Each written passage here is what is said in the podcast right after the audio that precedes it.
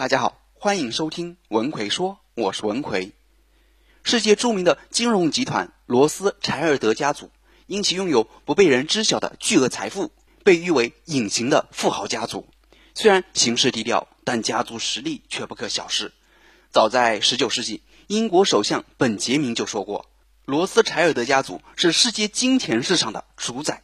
一次，老罗斯柴尔德的第三个儿子内森。拿着罗斯柴尔德银行的支票到英格兰银行要求兑换现金，英格兰银行拒绝了内森的要求，因为在当时的英国是不允许跨行兑换支票的。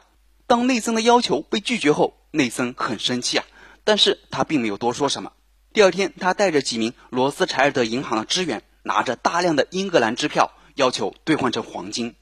内森只用了一天，就让英格兰银行的黄金储备快速下降。第三天，当内森又带来大量支票时，英格兰银行的经理小心翼翼地问内森：“还要兑换几天？”内森很冷静地说：“你们银行既然拒绝兑换我的支票，那我留着他们还干什么呢？”英格兰银行立即召开紧急会议，研究内森要求兑换支票的要求。很快，他们告诉内森，以后英格兰银行随时欢迎兑换罗斯柴尔德银行的支票。内森在兑换支票这件事情上没有费任何口舌。直接让英格兰银行服从了自己的要求，是典型的将行为而非态度作为说服目标。除此之外，内森还十分懂得抓住对方的软肋，成功的劝导了银行经理做了他不想做的事。听到这里，也许你会说，只有像罗斯柴尔德家族这样财大气粗的金融集团，才能凭借强大的财力来影响他人。如果只是平民百姓，就算巧舌如簧，也没有什么作用吧？其实不是的。只要掌握了正确的方法，任何人都可以轻松的影响他人，听从自己的建议。我们都知道，人们的很多决定其实不是深思熟虑的后果。小到你每天上班前挑选哪件衣服，大到买房子时挑选哪种户型，其实很多的都是我们大脑中的无意识思维决定的。这种无意识思维有点类似于我们经常说的直觉。这种无意识思维不仅存在于人脑中。就连古老的脊椎动物蜥蜴的大脑中也有这种思维，简单直接，决定了人类大多数的行为。所以，想要说服别人改变行为，只要影响到他就可以了。具体如何影响，我们来看看非常容易学会的三招。第一招，要以改变对方的行为为说服目标，至于对方的态度是否有变化，一点都不重要。举个例子，你的老公最近总是找借口工作忙，回家后躺在沙发上。一边玩手机一边看电视，就是不想带娃。你心里想，谁不工作啊？谁不累呀？难道带娃就注定是妈妈的职责吗？遇到这种情况，相信很多女同胞会打开话匣子，和老公好好理论一番，什么男女平等啊，什么同甘共苦啊，什么孩子需要爸爸的陪伴啊，等等等等，类似这样的大道理可以讲上半个小时。可是，就算你如何晓之以理，动之以情。哪怕老公这次勉强带娃玩会游戏，等下一次他还是会继续偷懒，感觉你的说服也没有起到多大的作用。为什么会这样呢？难道老公是不爱自己了吗？其实不必上纲上线，你的说服之所以没有作用，是因为你一直关注老公的态度。你以为讲道理就可以让他痛改前非，变成贴心奶爸？可适得其反的是，他不仅不想听你这样的唠叨。甚至还会把自己仅存的一丝愧疚变成心安理得，因为他从根本上就不情愿去带娃。正确的做法应该是什么样的呢？很简单，只要直接说出你的需求。比如你要去洗碗拖地了，你就直接跟老公说：“老公啊，你看着点宝宝，别让他在地上乱爬，磕着碰着了。”之后你就只管去洗碗拖地，你老公自然会去看娃。这样一来，不仅改变了他的行为。久而久之，他在陪玩的过程中感受到了亲子的乐趣，早晚有一天，他的态度也会有所改变。第二招，不要企图改变别人的愿望，而是要努力实现别人的愿望。在讲第二招之前，我插一句：经常有学员会问我，张老师，我总是不敢在公众前讲话，其实心里都想的挺好的，但一站在大家面前，就不知道怎么说才好了，同时还会很紧张，手发抖，腿发抖，怎么办？公众讲话其实是一个人提升自己的形象和影响力的必备技能。我在过去的十多年演讲口才培训过程中，总结出了一套非常有效的训练方法，叫无忧演讲口才系统训练课程，系统全面的、手把手的教你如何更好的去公众讲话，来快速提升你公众讲话的水平。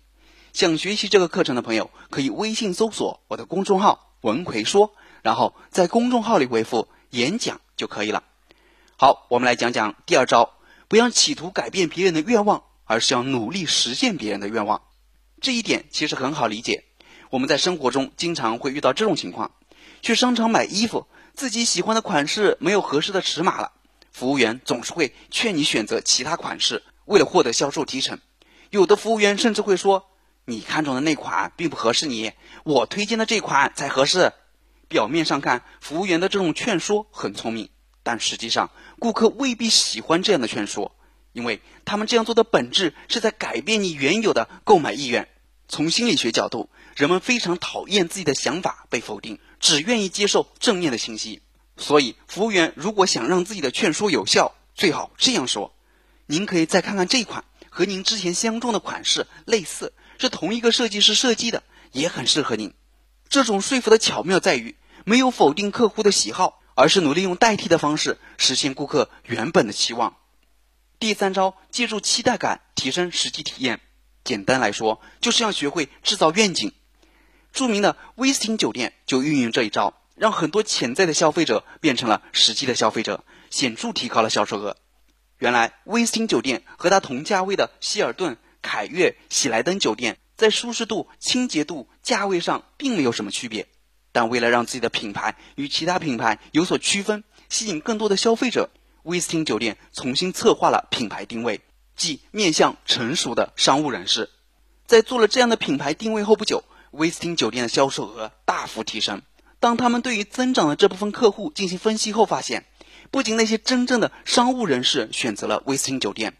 就连那些期待自己成为成熟商务人士的人，也选择了入住威斯汀酒店。而促使他们选择的一个重要原因，正是威斯汀酒店全新的品牌定位。这种利用消费者的自我期待，进而让消费者选择产品的套路，正是利用了心理学原理，即通过设置期待，让自己的感官体验不断满足。哪怕威斯汀酒店的装修风格、舒适度、服务水平都和其他酒店没有差别。但在消费者预期的期待中，提前在大脑中根植了商务酒店的概念，那么威斯汀酒店的每一处设计就会全部折射出商务酒店的影子了。好了，今天给大家分享了三个说服和影响他人的技巧，分别是：第一招要以改变对方的行为为说服目标，至于对方的态度是否有变化，一点都不重要；第二招不要企图改变别人的愿望，而要努力实现别人的愿望。第三招，借助期待感提升实际体验。简单来说，就是要学会制造愿景。最后，希望你的说服力越来越好。工作之外碰到领导了，应该和领导聊点什么比较好呢？和领导聊天聊得好，升职加薪少不了；和领导聊天聊不好，职业生涯会很糟糕。那我们具体应该和领导聊点什么呢？微信搜索我的公众号“文奎说”，然后在公众号里回复“一五一”。我详细跟你讲讲和领导聊什么才能让领导更喜欢你。我在微信公众号“文奎说”理等着你。